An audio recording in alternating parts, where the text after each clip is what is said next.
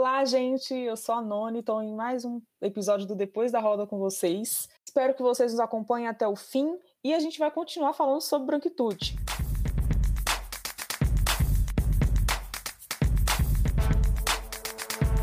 Depois da Roda.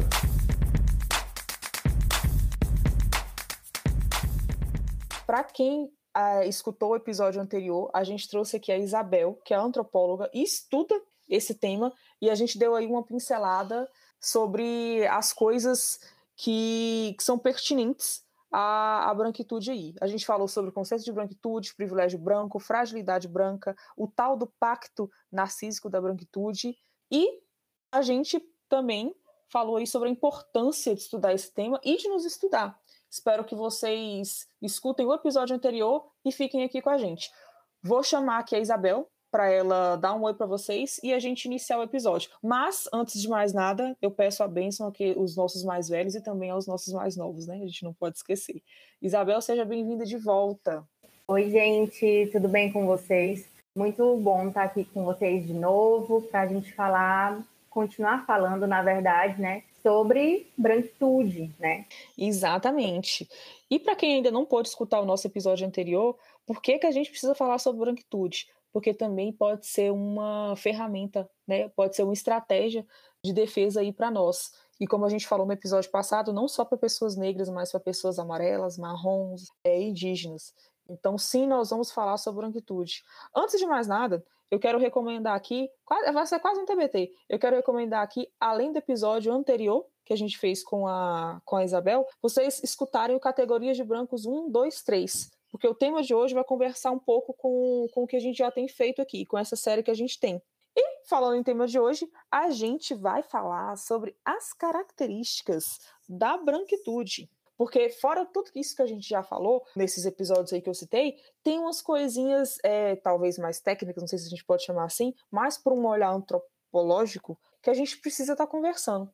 Então, nada melhor do que convidar novamente a Isabel, que é a especialista no assunto, para estar tá aí falando sobre para a gente. E sobre essas características da branquitude, a primeira que eu quero ressaltar é a universalidade, ou talvez a falsa universalidade. Isabel, o que, que você tem para falar para a gente sobre essa característica? Eu acho muito interessante quando a gente vai, por exemplo, a gente que está na academia, né, pessoas negras que estão pesquisando e dentro da universidade, daí a gente quer fazer uma pesquisa que tem como recorte, né, pessoas negras, o povo negro. E aí vem alguém, né, geralmente branco, e diz assim: mas você não acha que está muito específico? E aí, quando é sobre pessoas brancas, né? Quando a pesquisa é só com gente branca, nunca aparece ninguém para dizer, olha, você não acha que está muito específico, só branco? Porque as pessoas brancas elas têm essa ideia de que são universais, né? A Grada Quilomba, naquele livro Memórias da Plantação, ela fala que uma mulher negra diz que é uma mulher negra, uma mulher branca diz que é uma mulher e um homem branco diz que é uma pessoa, porque ele acha que não é marcado, né, pelo gênero nem pela raça, ele se acha universal. E não, não são universais, como você bem disse, não é uma universalidade verdadeira, ela é falsa e ela é construída. Então, do mesmo jeito que eles costumam dizer que nós somos pretos inteligentes, negra bonita, então, de vez em quando, né, de modo irônico também para forçar o, o, a reflexão, eu digo: nossa, mas você é uma professora branca até que inteligente, né? E aí dá aquele mal-estar. E esse constrangimento, às vezes, pode ser bem pedagógico, sabe, Noni? Não, e é, é exatamente isso que você falou, né? A Grada fala muito bem sobre isso. E aquela questão é que eles são simplesmente seres humanos, né? E aí entra que a gente precisa, precisa conversar, por isso que é importante vocês escutarem o episódio anterior, porque nele eu falei que a perversidade branca, ela não se limita a gênero, mas é importante que a gente faça contextualizações.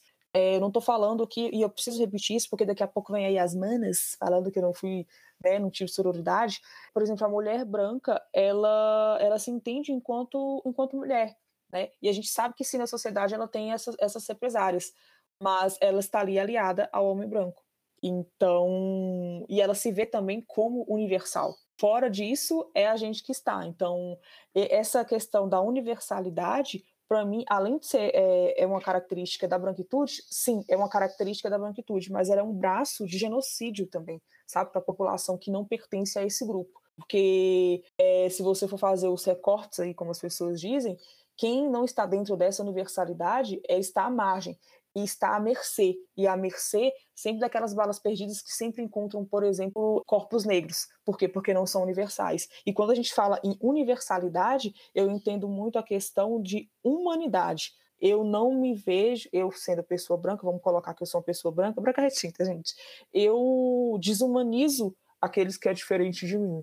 Desumanizo para ele não caber nesse conceito de universalidade entendeu? Eu sei que eu dei uma volta toda para voltar para a universalidade, mas vocês entenderam.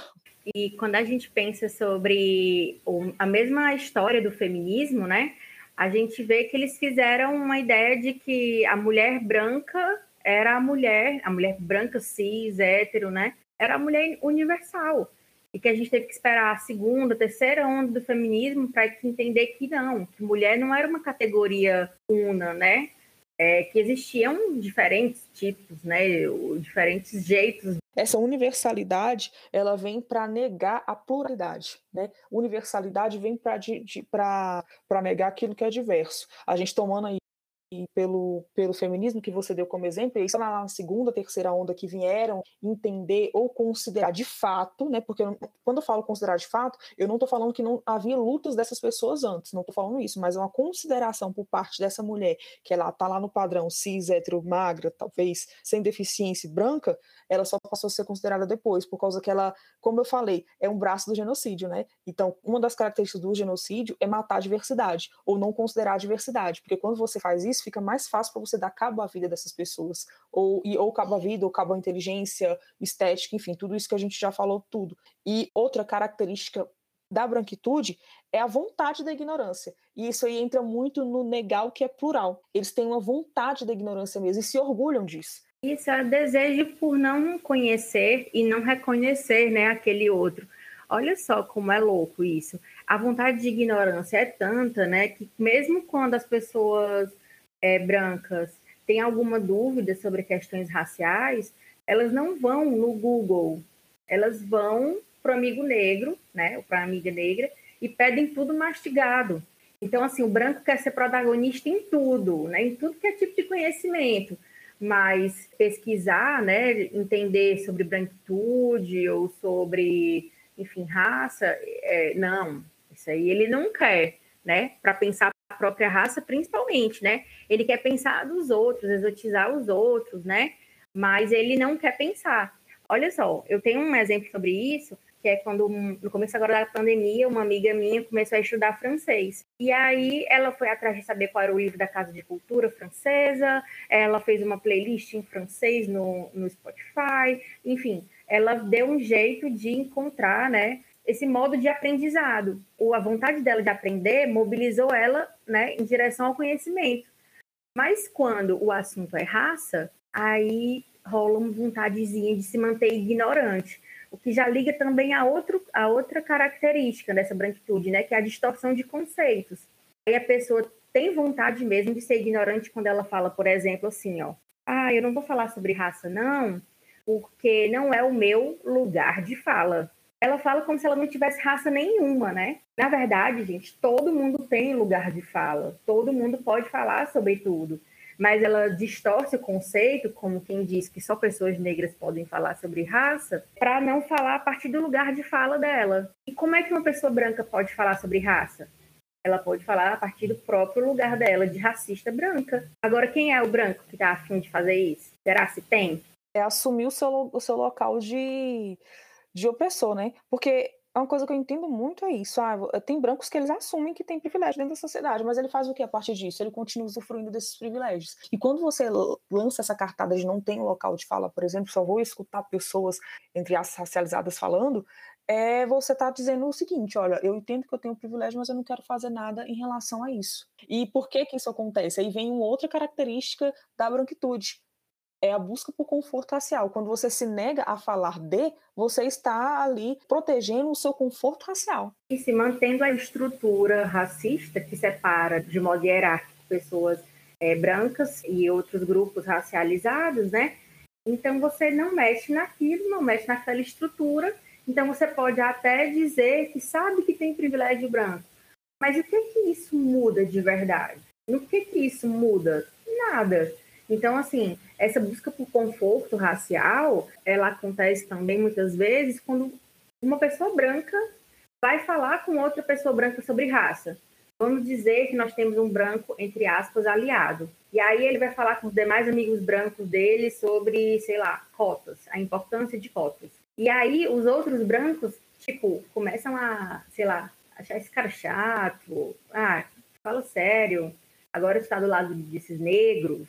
Então, assim, essa pessoa que é, pode até ter se posicionado vai começar a receber uma série de enfim, vai ser tratado menos, né, de uma forma menos cordial do que era antes, né? Porque não vai ser tratado mal. E aí, o que que essa pessoa que está tratando mal, o branco que fala sobre raça, está fazendo? Ele está fazendo essa busca por conforto racial.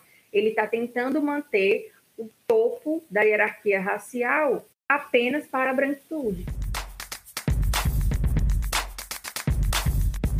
Esse é, é um dos motivos, por exemplo, que eu tenho dificuldade de, pelo menos em primeiro momento, assim, de entender, de aceitar e de não criticar uma pessoa branca que se diz antirracista, porque com todas essas coisas que a gente está falando agora, com a universalidade, por exemplo, com a vontade de, ignorância, que acho que a vontade de ignorância e a distorção dos conceitos é a que mais co é, colabora para que eu tenha esse pensamento, quando ele se diz, por exemplo, antirracista, porque na, na, minha concepção, eu não entendo que uma pessoa vá ser antirracista, mas ela continue distorcendo conceitos, ela tem a vontade da ignorância, e quando a gente fala vontade de ignorância aqui, cumpre ressaltar que, às vezes, eles até estudam, tá?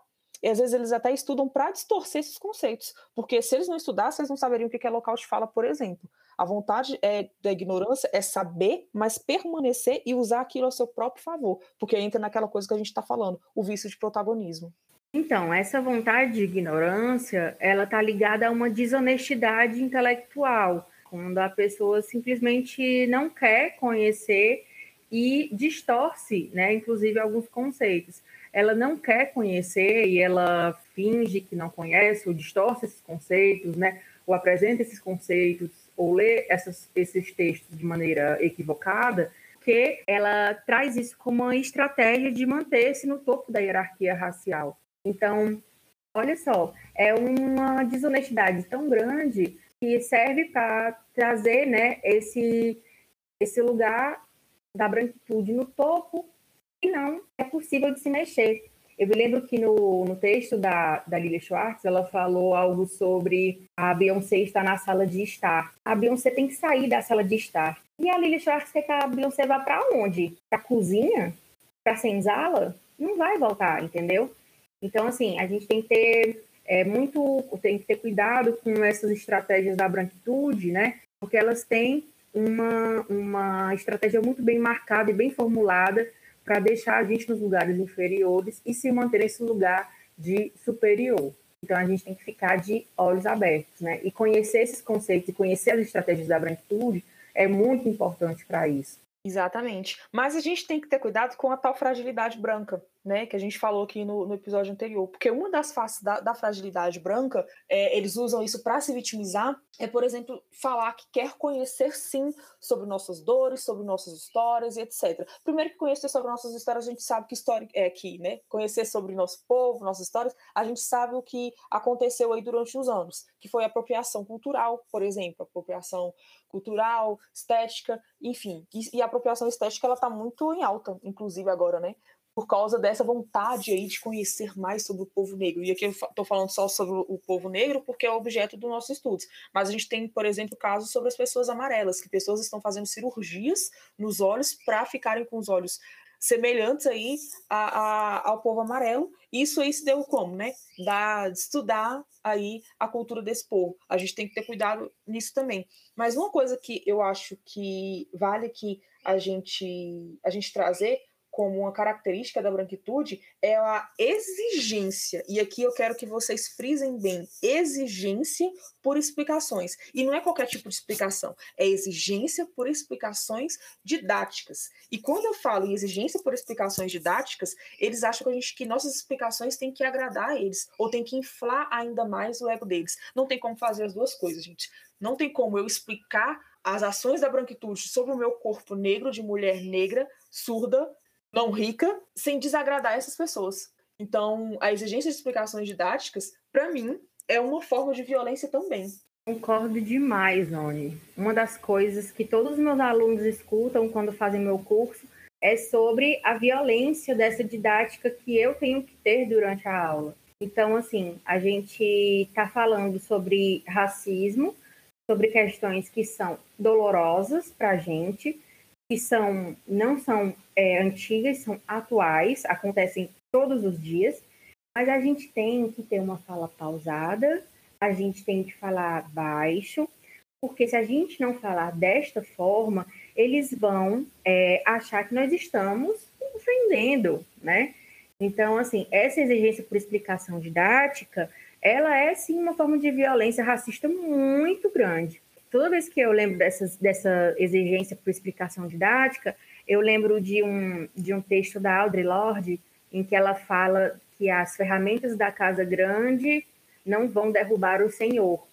Então, assim, é, perder tempo, né, explicando com muito jeitinho para branquitude e tal, sabe? É, tem, tem que ter cuidado, né, para quem a gente está trabalhando. Uma das coisas que me levaram a oferecer esse curso que eu ofereço sobre relações raciais e branquitude tem a ver com isso. É, no final de maio, quando ocorreu o assassinato do George Floyd e começaram a acontecer os protestos, muitos amigos meus brancos começaram a me abordar, é, gente que estudou comigo, pessoas que às vezes nem eram tão íntimas, perguntar: e aí, Isabel, o que, que é isso? O que, que é aquilo? Mas o que, que é lugar de fala? Eu posso protestar contra isso? E aí começaram a me fazer um monte de perguntas e aí eu disse, rapaz, quer saber de uma coisa? Eu vou, eu vou cobrar. Vou cobrar porque eu não acho que é justo eu dar aula de graça. E aí as pessoas brancas começaram a, a ter mais noção, entendeu? E aí eu faço uma. O curso tem uma ementa bem extensa, são sete páginas de referências. E aí eu digo: olha, agora que vocês terminaram o curso, vocês têm sete páginas de referência para ler. Vai pesquisar, tá aqui o drive, vai ler, porque as pessoas têm que parar de achar que a gente tem que explicar de maneira mastigadinha. E aí eu lembro muito também do trecho da música do Emicida, aquela música Esmalha. Tem um trecho que fala assim: primeiro você sequestra eles, rouba eles, mente sobre eles, nega o Deus deles, ofende, separa eles. Se algum sonho ousa correr, separa ele, e manda eles debater com a bala que vara eles. Pô, gente, debater com a bala, sabe? Então, assim, pessoas brancas que estão é, interessadas sobre essas questões, no Google, olhem os trabalhos que comunicadores já fazem, né? Olhem os influenciadores negros que estão aí no Instagram, é, no YouTube, no Twitter, se posicionando, criando conteúdo sobre. Apoiem esses comunicadores, né? Em vez de ficar enchendo o saco do seu amiguinho negro, da sua amiguinha negra. Né? Então, isso é, que eu, é o que eu recomendo. Né? Se você faz, se você conhece uma pessoa que faz disso o trabalho dela, faça, né, é, é, dirija as suas questões para essas pessoas. Não vai mandar mensagem 8 horas da manhã para tua amiga negra perguntando o que, que é lugar de fala. Por favor, né? Noção. Exatamente, exatamente. Noção né? E quando a gente fala em noção, a gente está falando literalmente para de ser agressivo. Porque a gente, a gente já, pelo menos a maioria das pessoas já entendeu que esse seu jeito dócil aí é, é só uma artimanha para você vir se apropriar, para você vir nos agredir, para você vir tocar em nossas feridas. Porque quando você vem e pergunta 8 horas da manhã se o que, que você pode. Porque eu acho absurdo uma pessoa branca vir perguntar: meu Deus, uma pessoa negra morreu as, asfixiada. Será que eu posso fazer alguma coisa? Cara, por que, que você ainda está colocando isso em questionamento? Você é obrigado a fazer alguma coisa, entendeu? Porque esse é um problema exclusivamente seu. E eu, enquanto pessoa negra, tenho que lidar com os meus problemas e com, e com esse problema que você impôs a minha. Só que ele, é, ele é extremamente seu. O racismo é culpa sua. É culpa da estrutura a qual você pertence, a estrutura a qual você fortalece, a estrutura ao qual você me coloca como oprimido. Então, assim, sim, pessoa branca, você pode fazer alguma coisa. Assuma os seus BOs. Assuma os seus BOs, acho que é o grande é, ensinamento do podcast de hoje. Assim, vai atrás de conhecer, vai atrás de pesquisar. É, tudo que eu li sobre negritude, sobre, é, sobre raça, eu não li porque eu estava na universidade e me indicaram, não. Foi porque eu fui atrás, atrás, pesquisei, foi porque o movimento negro me educou. Então, assim, eu fiz um movimento em relação a isso. Então, as pessoas brancas também têm essa capacidade de fazer também. É, e também tem que ter cuidado com o emocional das pessoas negras, sabe? A gente é gente. Tem um amigo branco que é, no começo do ano meu irmão teve Covid. Meu irmão ficou muito mal, ficou com pulmão é, 40% comprometido. E eu estava muito preocupada, né? E eu comentei isso com esse meu amigo numa, sei lá, terça noite. Quando foi na quarta de manhã, ele me mandou um artigo em inglês falando que os homens negros eram as maiores vítimas da Covid, eram os que mais morriam de Covid. Então, assim, e aí ele falou, olha, para tua pesquisa. E ele falou de um jeito como se ele estivesse, tipo, super me ajudando com a minha pesquisa. Mas, caramba, eu acabei de falar que meu irmão tá com Covid, meu irmão é um homem negro, sabe? Tipo, me trata como gente, eu tenho sentimento, pô. Então, assim, é muito difícil. É, as pessoas têm que entender que elas estão lidando com gente e que a gente tem que ser bem tratado. Exatamente isso, né? É, eu acho absurdo a gente ter que implorar para as pessoas respeitarem a nossa, a nossa humanidade a universalidade deles gritam tão alto, mas tão alto, que a gente tem que implorar para respeitar a nossa, a nossa humanidade. Mas, como a, a Isabel falou, a gente está aqui caminhando para o fim do episódio, gente. O episódio tão gostoso de falar. E, mas antes de finalizar, eu queria que a, a Isabel deixasse três dicas de leitura, tanto para pessoas negras, né? Porque aqui é, é nosso público-alvo e, a, e a maioria das pessoas que nos escutam, nos escutam são pessoas negras, quanto as pessoas brancas, né? Então, assim, queria que você deixasse aí três dicas de leitura para a gente, fora indicar o seu curso, né? E que você quer aí entender mais sobre a branquitude, se entender no mundo enquanto pessoa branca, faça o curso da Isabel. E a dica de três leituras, por favor. Acho que as leituras principais, assim, acho que os pensadores principais é, vêm desde o Guerreiro Ramos, né, lá atrás, pensando a patologia do branco brasileiro. Ah, deixa eu ver quem mais. Mas atualmente o Lourenço Cardoso, que pensa sobre essa questão da branquitude crítica e a crítica, que é uma questão bem interessante. E eu também preciso colocar a Maria Aparecida Bento, porque a contribuição dela com relação ao Pacto Narcísico da Branquitude é incrível. Então, esses três seriam muito. É uma, são umas leituras bem interessantes para a gente também pensar no nosso contexto brasileiro. Para pensar a fragilidade branca, tem a Robin DiAngelo, que é uma autora norte-americana, e, enfim, tem muitos outros autores que podem contribuir nessa discussão. Além disso, queria recomendar com certeza o meu curso, né? Obviamente, vender aqui meu peixe. O nome do curso é Relações Raciais e Branquitude no Brasil. É, eu ofereço ele mensalmente e geralmente são experiências bem interessantes. São turmas mistas de pessoas brancas, negras, amarelas, indígenas que vão pensar sobre essas questões das relações raciais e branquitude no Brasil. E é muito interessante porque muitas vezes a gente acha que vai só discutir teoria e às vezes a gente se abre bastante, fala sobre as nossas famílias, é, a gente fala, enfim, sobre questões pessoais. É, então, acaba sendo uma coisa, uma experiência também transformadora. É, quem fez o curso costuma relatar, enfim, se sentiu incomodado, que teve que rever muitos é, posicionamentos, comportamentos, falas.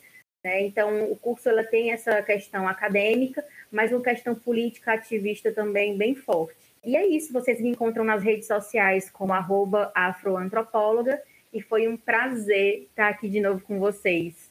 Isabel, de novo, muitíssimo obrigada por ter topado, né? Trazer um, um pouco do curso, um pouco da sua intelectualidade aqui para o Depois da Roda. A gente ficou muito lisonjeado com aí com você ter aceitado o convite, por você ter participado com a gente. Obrigada pelo aprendizado, né? A gente tem muito, a gente é muito abençoado aí por toda a nossa ancestralidade, que as pessoas que têm participado com a gente, a gente sai daqui, tipo assim, a cabeça, caralho, meu Deus, a gente aprende muito.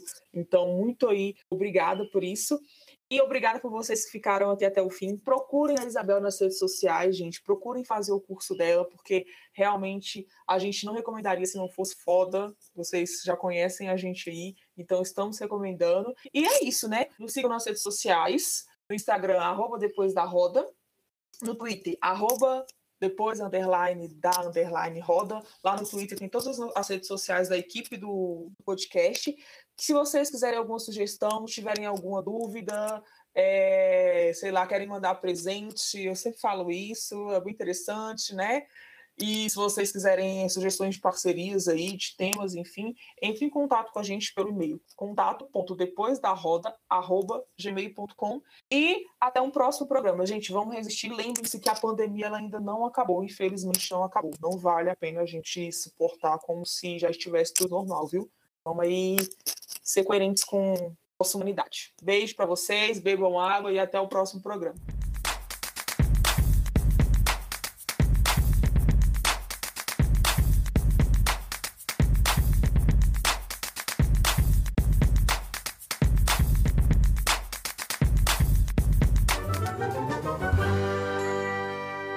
Esse podcast foi editado por Hector Souza.